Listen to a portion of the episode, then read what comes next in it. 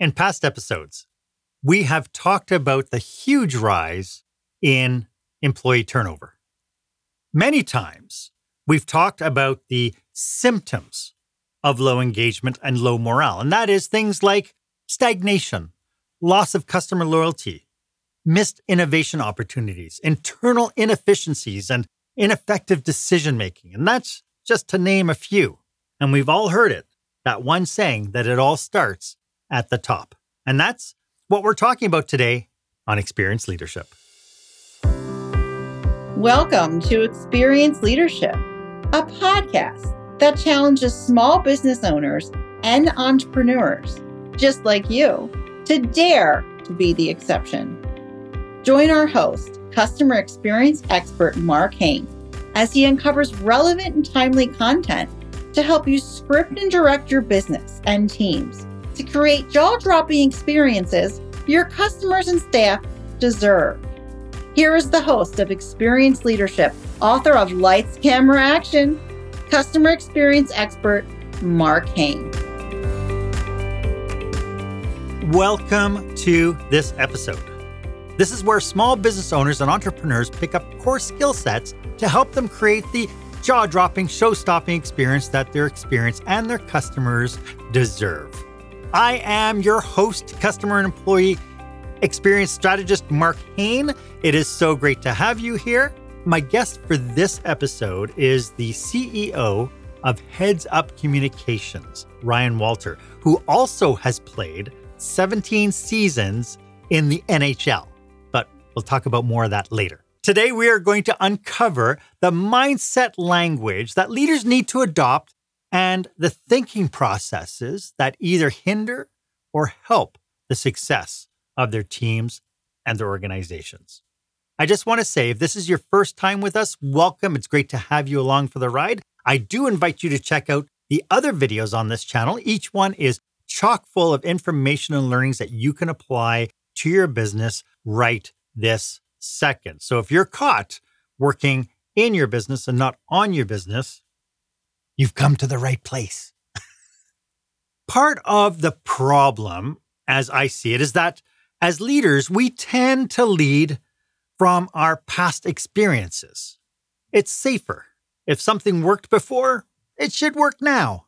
If it didn't work before, well, why waste time trying it again? So that brings me to our question of the day.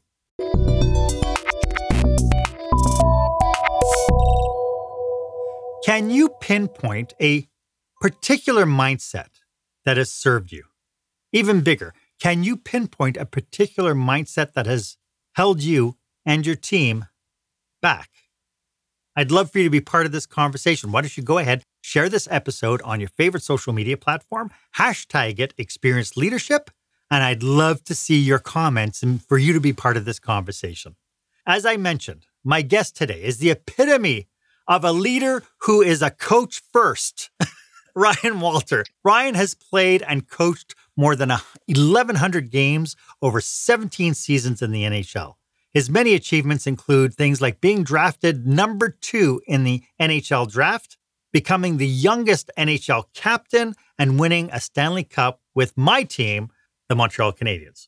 He is a BC Hockey Hall of Fame inductee and NHL Man of the Year. Ryan was the founding partner in two startup companies, a TV hockey analyst, a hockey expert, an actor. He was board and electronic game creator and the president of professional hockey team. Ryan has a master's degree in leadership business. He is the recipient of TEC Canada 2015 and he was the speaker of the year for that organization. Boy, oh boy, makes me feel like I've done nothing with my life. He is the author of five books, including his newest book, Hungry? Fueling Your Best Game. Ryan, welcome to the show. Thank you so much for joining us. Thank you, Mark. Great to be here. Before we get into today's topic, could you tell us a little bit about how you serve your clients? Yes, wonderful question. Thank you. I think that's uh, what you just said at the beginning is so powerful and so important is that it, it is about the people on the team. It's about the needs. It's about the growth opportunity and desires that the company or the, you know, organization and team has.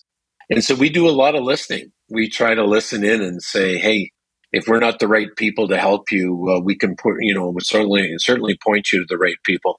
But we work with leaders around growing the capacity of their leadership and also their team capacity. So, how do you maximize, um, you know, who you are and what you do? I, maybe, Mark, it's easiest to say what I don't do, and I am so impressed with people you know, especially doctors and, and psychologists and psychiatrists that work with people to get them, you know, over the hump to 50%. And in our business, we don't have that expertise. So we'll often say, no, I can't help you. Please, you know, find a professional in this area. But what we love to say that we do, and I think this is true, is that we help people get the, the, themselves and, and their team to the next level. Right. And we love high performance. If, if I could give you a visual, a triangle, on the one side of the triangle is high performance. And I think that that's the next an, an area of my past, but it's also it's my study. I love reading about high performance. How do we develop high performance? Number two, on the other side of the triangle would be team. Yes. So we focus deeply on team. And then the foundation of everything, the bottom side, is leadership. Yes. My first prof, I went back and did a master's degree in leadership business at Trinity Western University.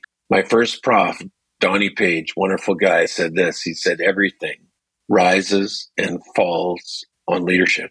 And that makes perfect sense that that's part of the triangle, right? If leadership is holding everything up, which I think is brilliant. And, you know, I think you found, I mean, obviously being part of the Montreal Canadiens and the Washington Capitals, and you know what high performance is. You know when you have really good leadership, you know the effect that that has on the whole team, really from a game to game situation, don't you?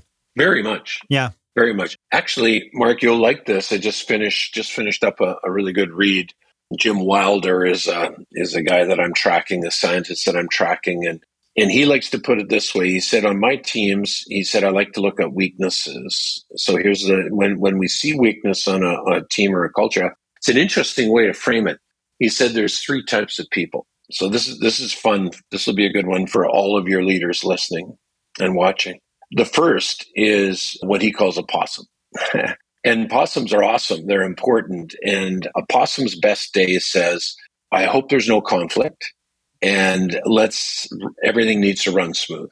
Right. The second type of person in weakness on teams is a predator and the predators uh, are looking to exploit the weakness of the possums and they're not they might not eat them they might not kill them i'm not talking that but they have this deep desire for whatever reason maybe it feel, makes them feel better if they can put somebody else down and the third person that is in you know pretty much every team is what he calls a protector.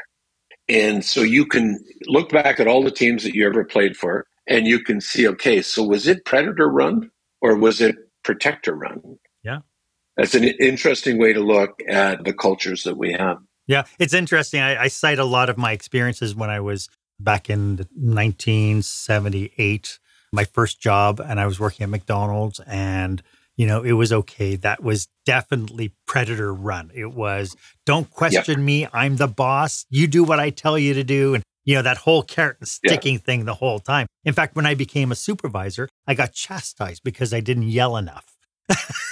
and it's like, I love it. And it taught me a really good lesson of I now knew the leader I didn't want to be. right? Yes. It's really yes. interesting. Great point. You know, we're talking today about cultural energy and kind of yep. the, this idea of leadership mindset. Why do you think that this is such an important topic today, post pandemic? things have changed, things have skewed now, and it seems like leaders have lost more and more quote unquote control. Yeah, that's good. You know, I'd go right back to the foundation. We like to start at foundational stuff. And an old hockey player, Mark, by the name of Aristotle, many years ago, said this thoughts are causes. So leaders tend to get to they want to get to the causal part of of whatever happens. And and so thoughts are causes.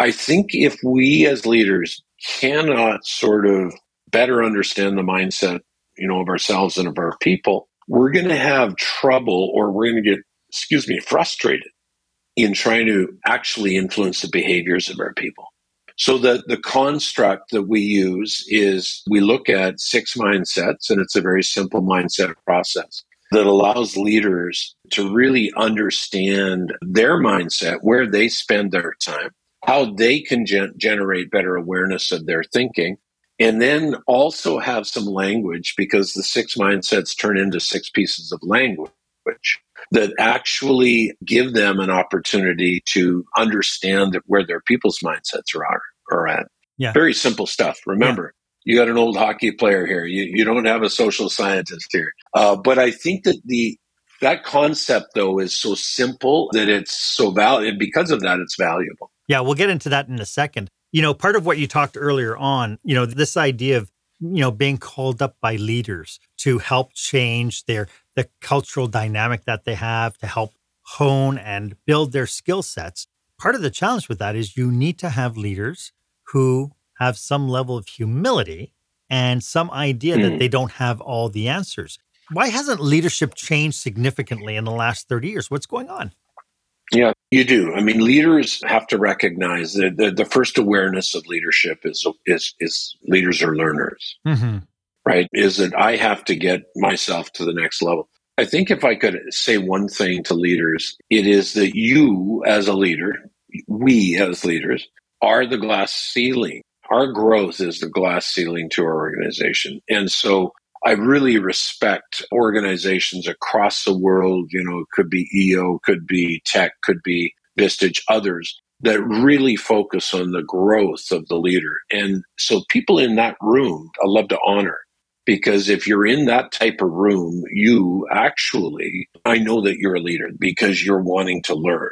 John Maxwell said, uh, obviously, famous leadership guy, said to a friend of mine who hired him uh, to come and speak to us and be part of the training of his team. And uh, John said to my friend Jeff, he said, Jeff, he said, workers will always work for thinkers. Hmm, that's powerful. And then he said, show me your calendar right? Yep. Like, where is the time that you've etched out as a leader of this organization? So, your point to me earlier, Mark, was you have many clients that work in their business, or, but not on their business, right? right? They don't take the time to think. And so, the first piece for leadership is a journal. We believe that the number one skill, the foundational skill, so simple, of leadership growth today is metacognition. Hmm. which is thinking about thinking. And the way to do that as a leader, the best way to do that, the foundational way to do that is through journaling. And you're not talking about computer journaling either, right? It's handwritten journaling because there's something something totally. about the connection between sitting down and writing something and the connection to that to your brain. You know, it's interesting because I've talked to leaders before and you know, a lot of times I just get sneered at because it's like, you know, how many things I have to deal with. Do you know what? How do you expect me to take time to take a course, journal, develop my skills. And it, it seems to me that there's still a lot of very reactive leaders out there who haven't yes. gotten the memo. yeah. Or I guess the challenge that we've been challenging leaders across North America around is exactly what you said, but maybe just in a different way. Mm-hmm. And then my challenge to leaders is, you know, are you too busy to lead? So if you're at your desk doing your work and your head's down, you haven't talked to anybody throughout the day, are you leading? That's yeah. the question. Yeah. And again, you know, just prior to the show, we were talking about your experience as a coach and and some of the conversation we had around that was a coach will never get on the ice during a game to take over for one of the players because it, it just doesn't make any sense. And yet in business, time and time again, we have leaders with a huge to-do list of stuff. And so then it, it makes me question, is the doing the definition of a good leader, or is it the not doing and the actual coaching aspect of their job is what mm. makes them the better leader? Yeah. Yeah. Yeah. And, and it, you know, I, I, mean, you and I would have to look at the different uh, companies and, and, and, and sort of make our minds up as we look at those two options. Mm-hmm. But I think, I think where you're going to a good place. I mean, I think if you look at the vernacular now in the workplace, you know, the, and I'm not I'm not a generational guy. I don't do a lot of work in that area, but the new generation coming into the workplace really doesn't look to have a boss. They look to have a coach. Yes. So I th- I think that the coaching of people and and to coach their best And I think that's what I love about and loved about professional coaching is it, you, I'm not on the ice. It's your point, right? I am helping those players be the absolute best that they can be so that we have a chance to win that game. That's it. And I think that that connection, we like to say that, you know, this, the principles in professional sport transfer well into professional business. Absolutely. And yet, even though a lot of people would be nodding their heads at that, when they actually try to look at their business, that's not how they're running their business right? They're mm. still running that business with the old, you know, my job is to be the manager. You know, I have to make sure people are doing their jobs. I have to make sure, you know, all the boxes are getting checked and whatever, right? And so, yep. yeah, to our point, I think, you know, we have to figure out some way to stir this pot so that people can come out and go, yeah, as a leader, I need to evolve, I need to change. And to your point as well, though, the coaches themselves have coaches. Yes. yes. Absolutely. Absolutely. And you know, it's interesting over the years, I've had a coach and I love this guy, my buddy Bob, and he challenges me. He challenges me, you know, in our business. He challenges me in different areas, and uh, he's a great ear, and he has brilliant questions. And actually, you know, Mark, if if you know, there's there is some new areas you mentioned early on. You know, why aren't we sort of evolving as leaders? I think that this construct of metacognition is a really exciting sort of new area of leadership. So we want to get people to be thinking about their thinking. Most jobs in today's society are thinking jobs now. You know, before we had a shovel, we put it in the, you know, we dug a hole or we cut wood or those are important things. I'm not, I'm not dissing them. But most jobs are, you know, working with computers. They're actually creating things. So metacognition is so powerful because you want to increase or help to develop the thinking of your people. And you know what's fascinating about this connection to coaching? You can't do it with statements. You, metacognition is developed through questions. And so we go back to this idea of coaching. My wife and I have been at this a lot on 25 years now. And here's our, our statement. We've had to think about this. Listening to answer is mentoring. Yes. Listening to ask is coaching. Mm. And asking and to so respond is management. yes. Don't respond. I like that. That actually works out quite well. That's awesome. and so when you bring these to the leaders, then does this create the aha moment that they need? Many times, I think, especially in this area of metacognition and, you know, Aristotle's point of thinking, mm-hmm. you know, in, in is a cause, like it's, it's the beginning of everything. We tend to get really good connection with leaders in this area. Mm-hmm. I would say the newest area for us is the area of language. Yes. And we spend a lot of time thinking with leaders around the language of their culture. Hmm. Uh, what are you hearing? How are you hearing it? You know, how are you messaging the language of your culture? But I think this idea of language is powerful. You know, there's an, an author that said language is reality, right? So current language, if you're hearing powerful, what we would call generative language, then your culture is probably in a pretty good spot. But if it's in a regression place or mm. if it's in a very, you know, highly negative, looking backwards, disappointed place, then that's when leaders have to step up and change the language of their culture. I love that. And you know what? I would love to dig a little bit deeper into that, and we'll get to that right after this. When the spotlight shines on your business, are customers applauding or yawning? In other words, how is your business performing? Make your business a star with the new book, Lights, Camera, Action Business Operational Excellence Through the Lens of Live Theater by Mark Hain. Mark uses his business and acting experience to help you see your business like a live show so you can create a performance your customers will never forget. Buy Lights, Camera, Action today at your favorite online retailer or directly at markhain.com. Welcome back. I am here with leadership coach Ryan Walter. Ryan, a little bit off topic you played in the NHL for 17 seasons and you were the youngest captain in the NHL at the time. Then at some point, you became a coach. On the show, we've often talked about high performers getting promoted to the ranks of a leader only to fall down because they didn't have the skill sets to succeed. As a high performer, what made you be able to step into that role of being the coach leader and make you such an effective leader? What were some of the things, aha moments, some of the developmental things that you had to do in order to become more effective in that role? Yeah, it's it's a great question. Uh, I'm going back to John Maxwell again. I'm gonna I should be uh, uh, his agent, shouldn't I? uh, John Maxwell says that leadership is influence. If there's only one word that we're allowed to utilize for you know to describe leadership, then Maxwell says, and it wasn't just him that said it. Many people before him said that leadership is influence. If you'll give me two words, Mark, I'll tell you what our definition of leadership is in 2023, and that is that leadership is intentional influence. I think that most people say, well, and, and here's where I'm going to answer your question. Most people say, well, I'm in a position of leadership. So here's what goes wrong in pro sport, and I think it, this is where it goes wrong in pro business. Is is that a player on the ice is a good leader? Let's say they're the captain of the team, and they have what we would call personal, professional, but they have personal influence. So they're actually in on the ice with the team in the dressing room so that they have that connection.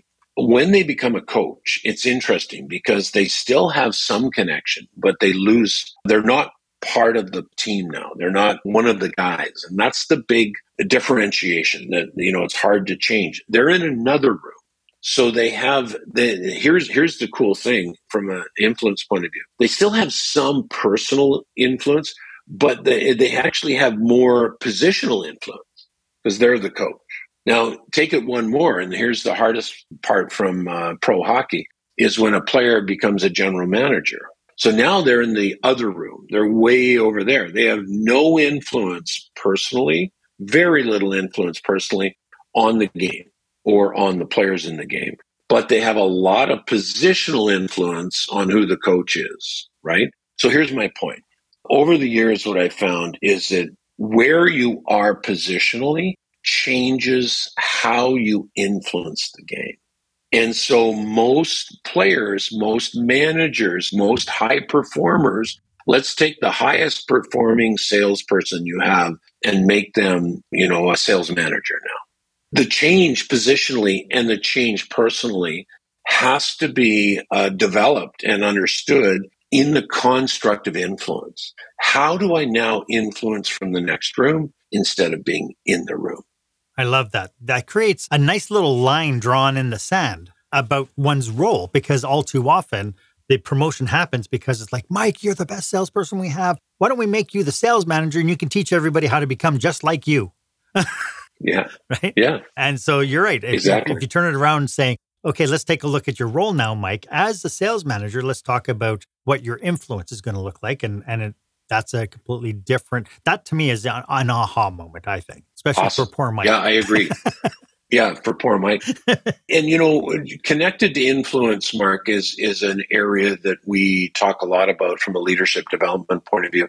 And I say this very humbly. I don't hear a lot of leadership people talk about this. And that is uh, the word credibility. Yeah. Right? Without credibility, you won't have influence. And without influence, you can't lead.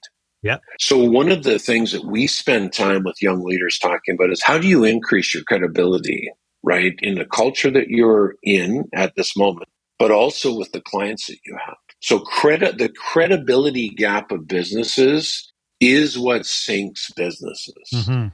Yes. And I think before you get to the credibility piece, competency, I think, comes into it as well, because I don't believe that you can have credibility without having competency, which means you need to have the training, you need to have the development, you need to have the coach in order to help you build that. That's amazing. I, like we've, we've gone completely on a completely tangent, but this is just such a thrilling to me. It's such a thrilling awareness if people can tap into that. What I'd like to do is let, let's talk about the how important it is for leaders to be aware now. You mentioned this before the break, aware of their mindset and the impact that their mindset has on the corporate language or the language of the workplace. Mm. Yeah, it's very good. So, you know, you had mentioned to me that you're writing your next book, and we're just finishing up uh, Breakout, which is our next book. Nice. And it will have this six mindset model that we've developed. And the only reason I mention that is that in chapter two, the first chapter will be discovering the six mindsets. But right on the heels of chapter one is chapter two, which is totally on awareness. You know, one of the great players during my career was a young guy by the name of Wayne Gretzky. And so even if you're not a hockey player, even even if you're not a sports fan, you'll recognize that name. He's he's maybe the best player ever. Mm-hmm. And I played with Wayne in 1978. You were you were just at McDonald's. I, I like that. I, am learning about you, Mark. And uh, and I, I was in the World Juniors playing with Wayne Gretzky during the 1978 uh, winter. Was uh, the Christmas break, and then I played the next 15 years of my NHL career against Wayne Gretzky. Here's my point: Wayne was a talented guy. Wayne was a pretty good skater. Wayne had a great shot. Wayne was a great passer. Wayne was not very physical, but those skills didn't differentiate Wayne. What has hit me recently is that most of us in the world of hockey would say that the, the skill that Wayne developed over anybody else was what we would call game awareness. He had the ability to see the game differently, to be aware of where players were on on the ice and where the puck was going to be. His famous saying of, you know, people go to where the puck is, I go to where the puck will be. Game awareness. Okay, so that insight is such a powerful piece. And I think that leaders would all agree, but not all apply, that the first key concept of leadership is awareness. So we have to be aware of our thinking.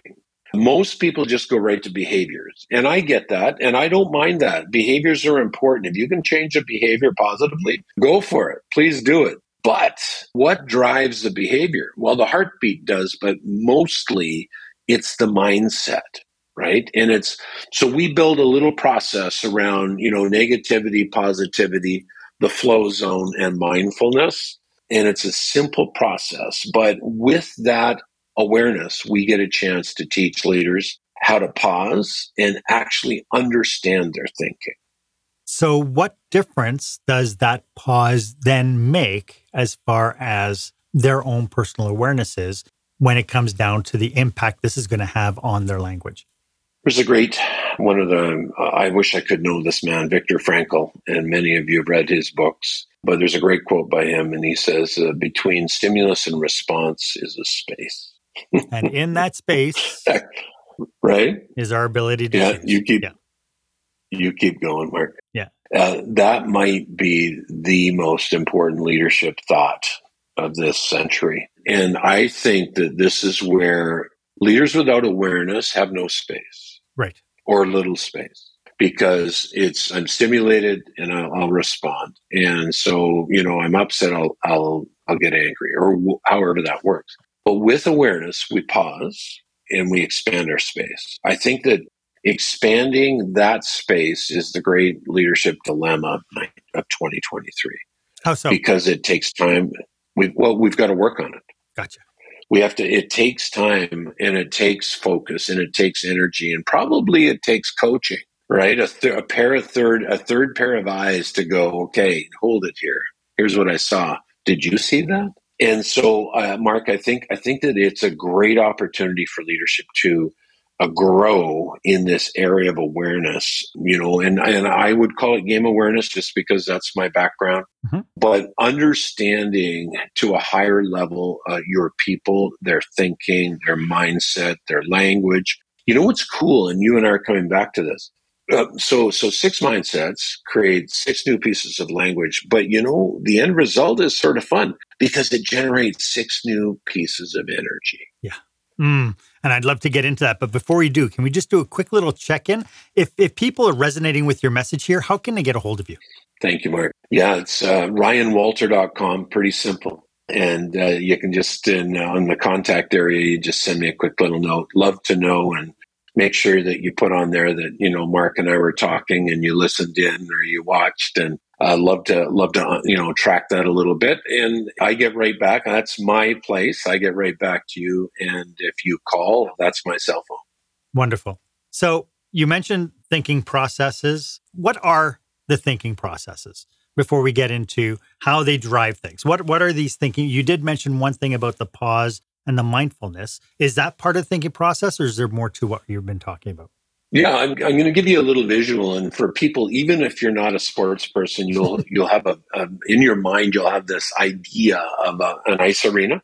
So on the on the top side of that ice arena, uh, let's build a model. So in the net on the top, we're going to put positive thinking, and in the the net on the bottom, the other net, we're going to put negative thinking. So so far so good.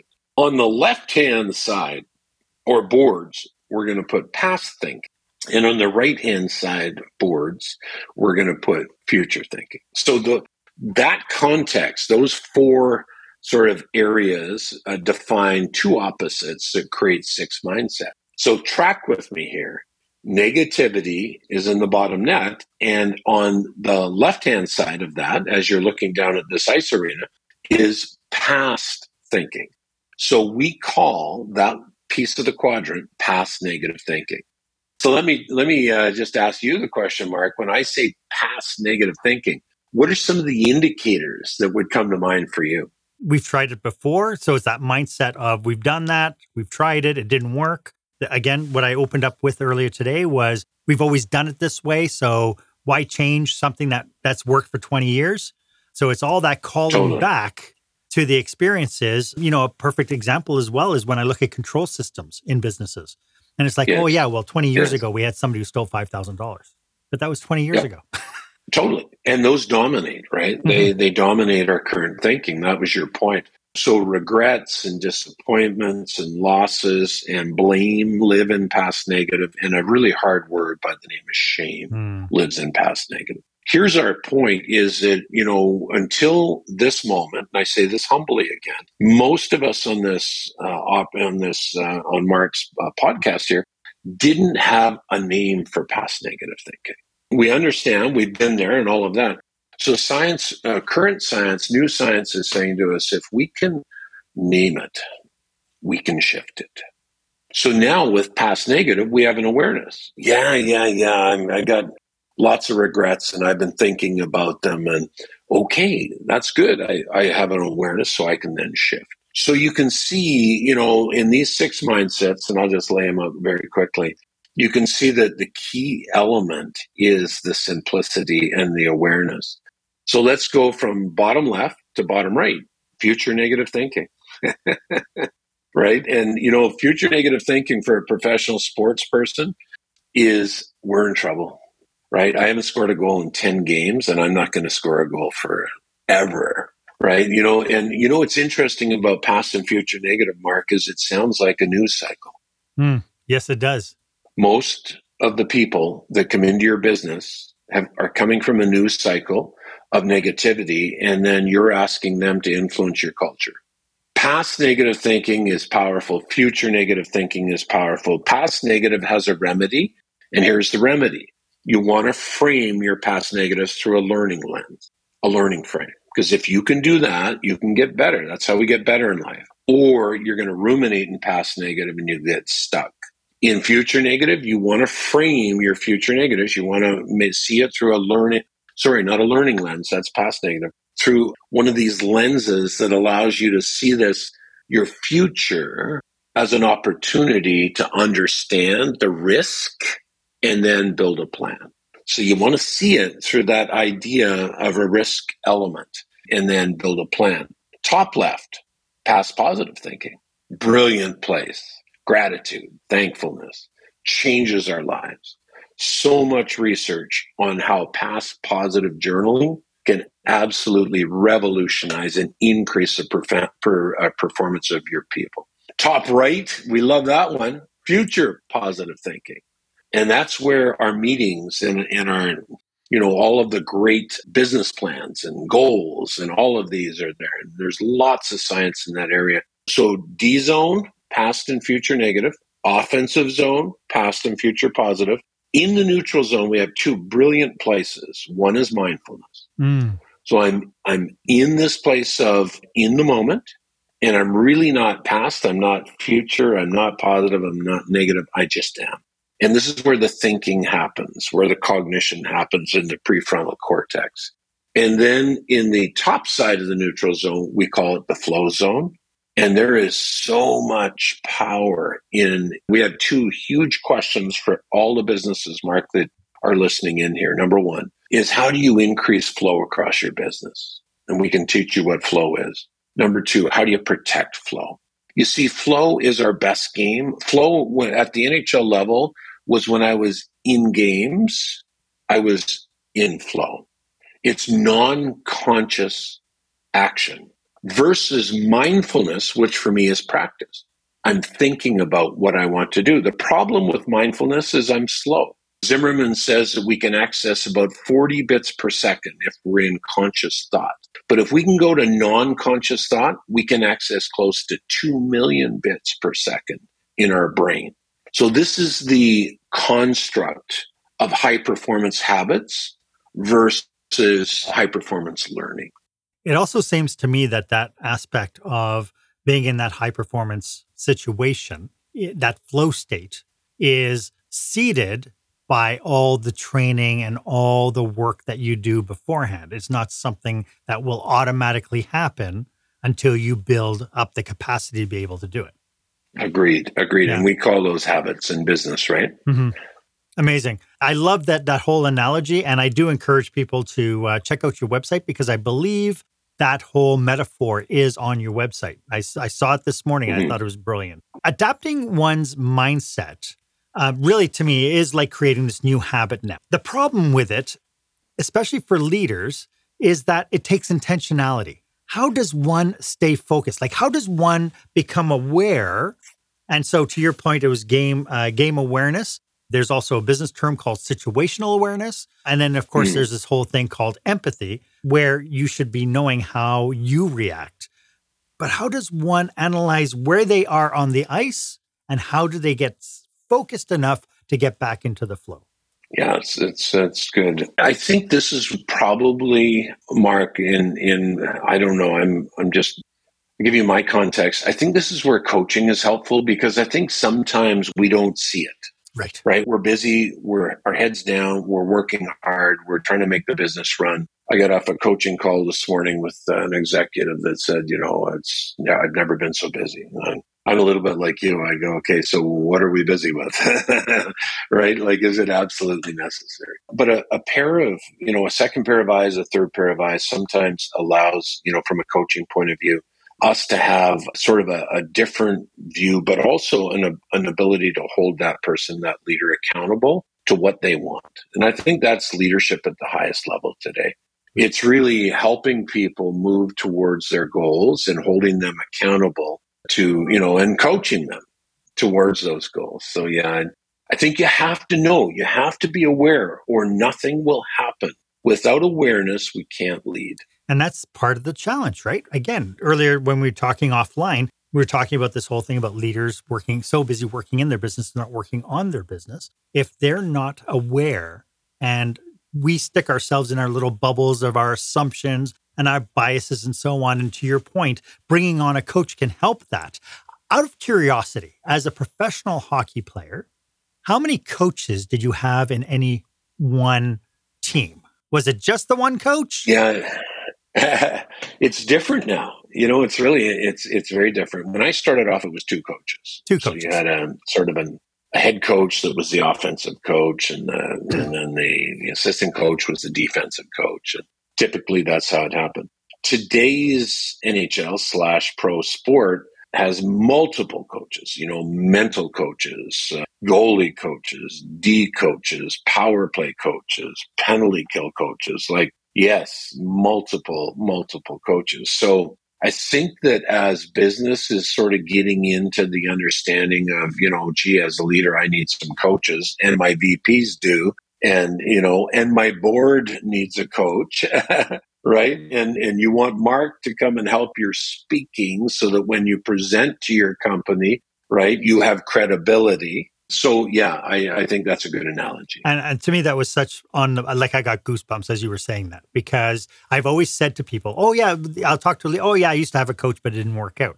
It's like how many coaches did you have? Because there's so much capacity that we need as leaders in the co because I mean, really, we are the umbrella under which everything is working. We're holding it up there. We're the organizational effectiveness. We're the marketing. We're the HR. We're that umbrella. And if we're not getting coaching in the different aspects of who we are as individuals, then how can we possibly think that we know that we can do the work without having somebody to be able to pull back the band aid and poke the wound?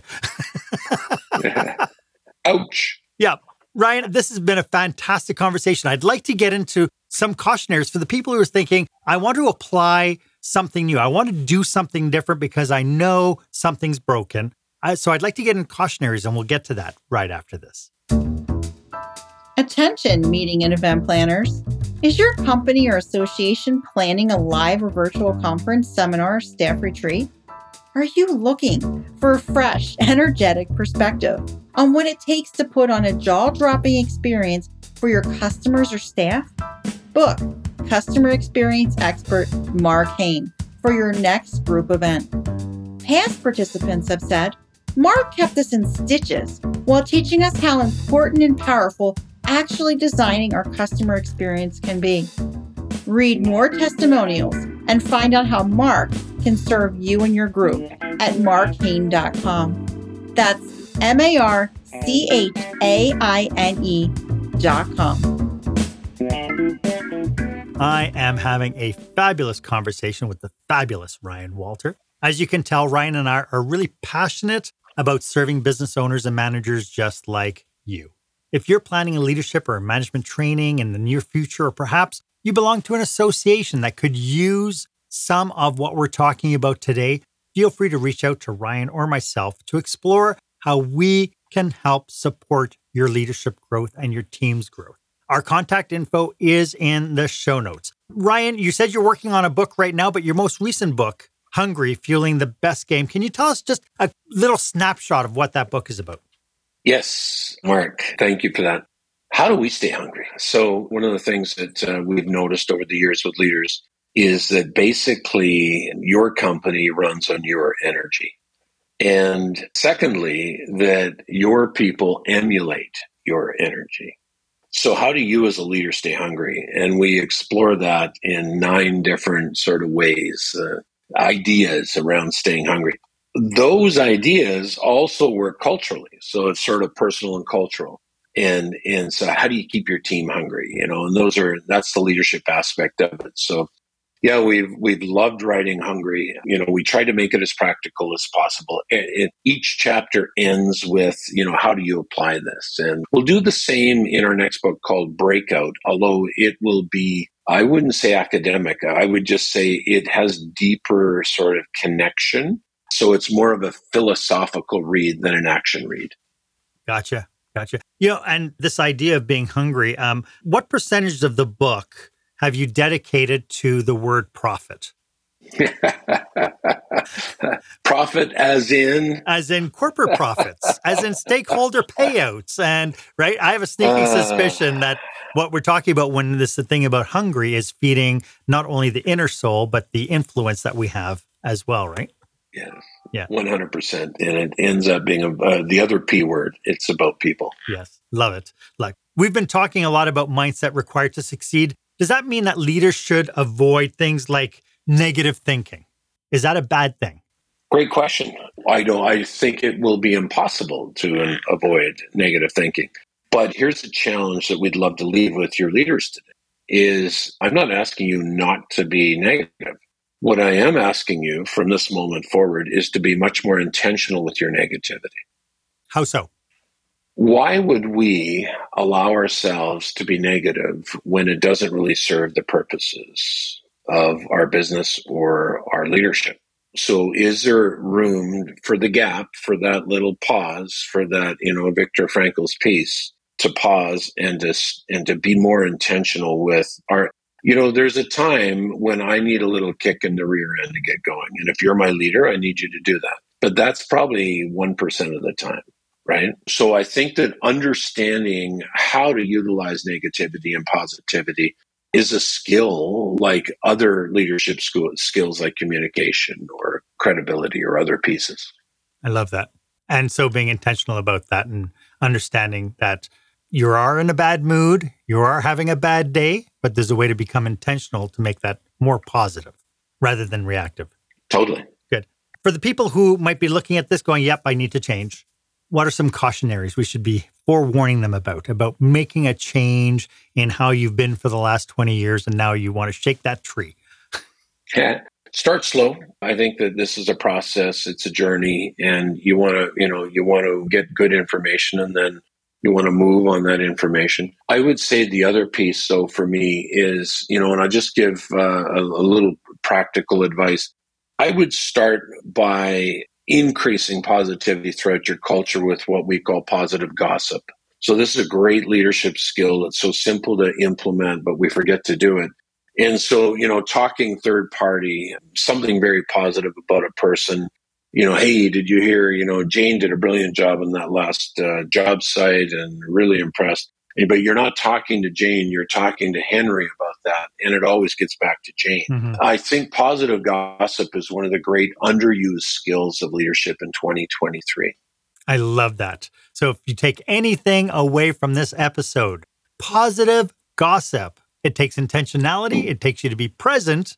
But I think if we do that, my goodness, the change that it will make is going to be life changing. Ryan, this has been so thrilling to have you here. Do you have any last thoughts about what we've been talking about today?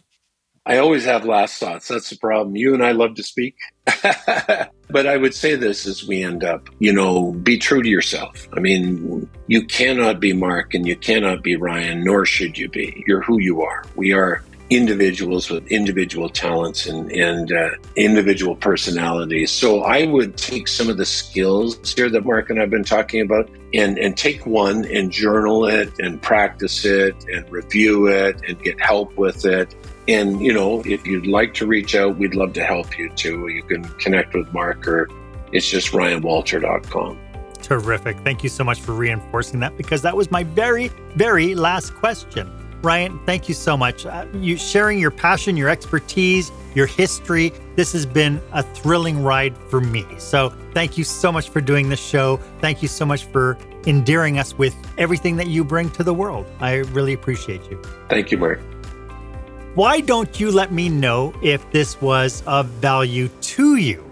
As always, my offer stands. If you would like 30 minutes of my time to brainstorm your business with you and your team, please feel free to book yourself on my online calendar. The link is in the show notes. It's the one marked meetwith.markhaine.com. It would be my absolute honor for me to be of service. And if you enjoyed today's episode, why don't you go ahead and subscribe to this channel? Leave a comment or review. I'd love to get your feedback. Was this of value to you? It has been so great being here with you today. My name is Marc Haine. I hope that you stay safe, stay healthy, and I hope you dare to be the exception. Thank you for joining us this week on Experience Leadership. Make sure you visit markhaine.com for a full directory of available episodes. While you're at it, if you found today's content valuable, please share it and tell your friends about the show. As Mark says, knowledge is power, but only if you share it. Be sure to tune in each week for the newest episode. Please stay safe, stay healthy, and dare to be the exception.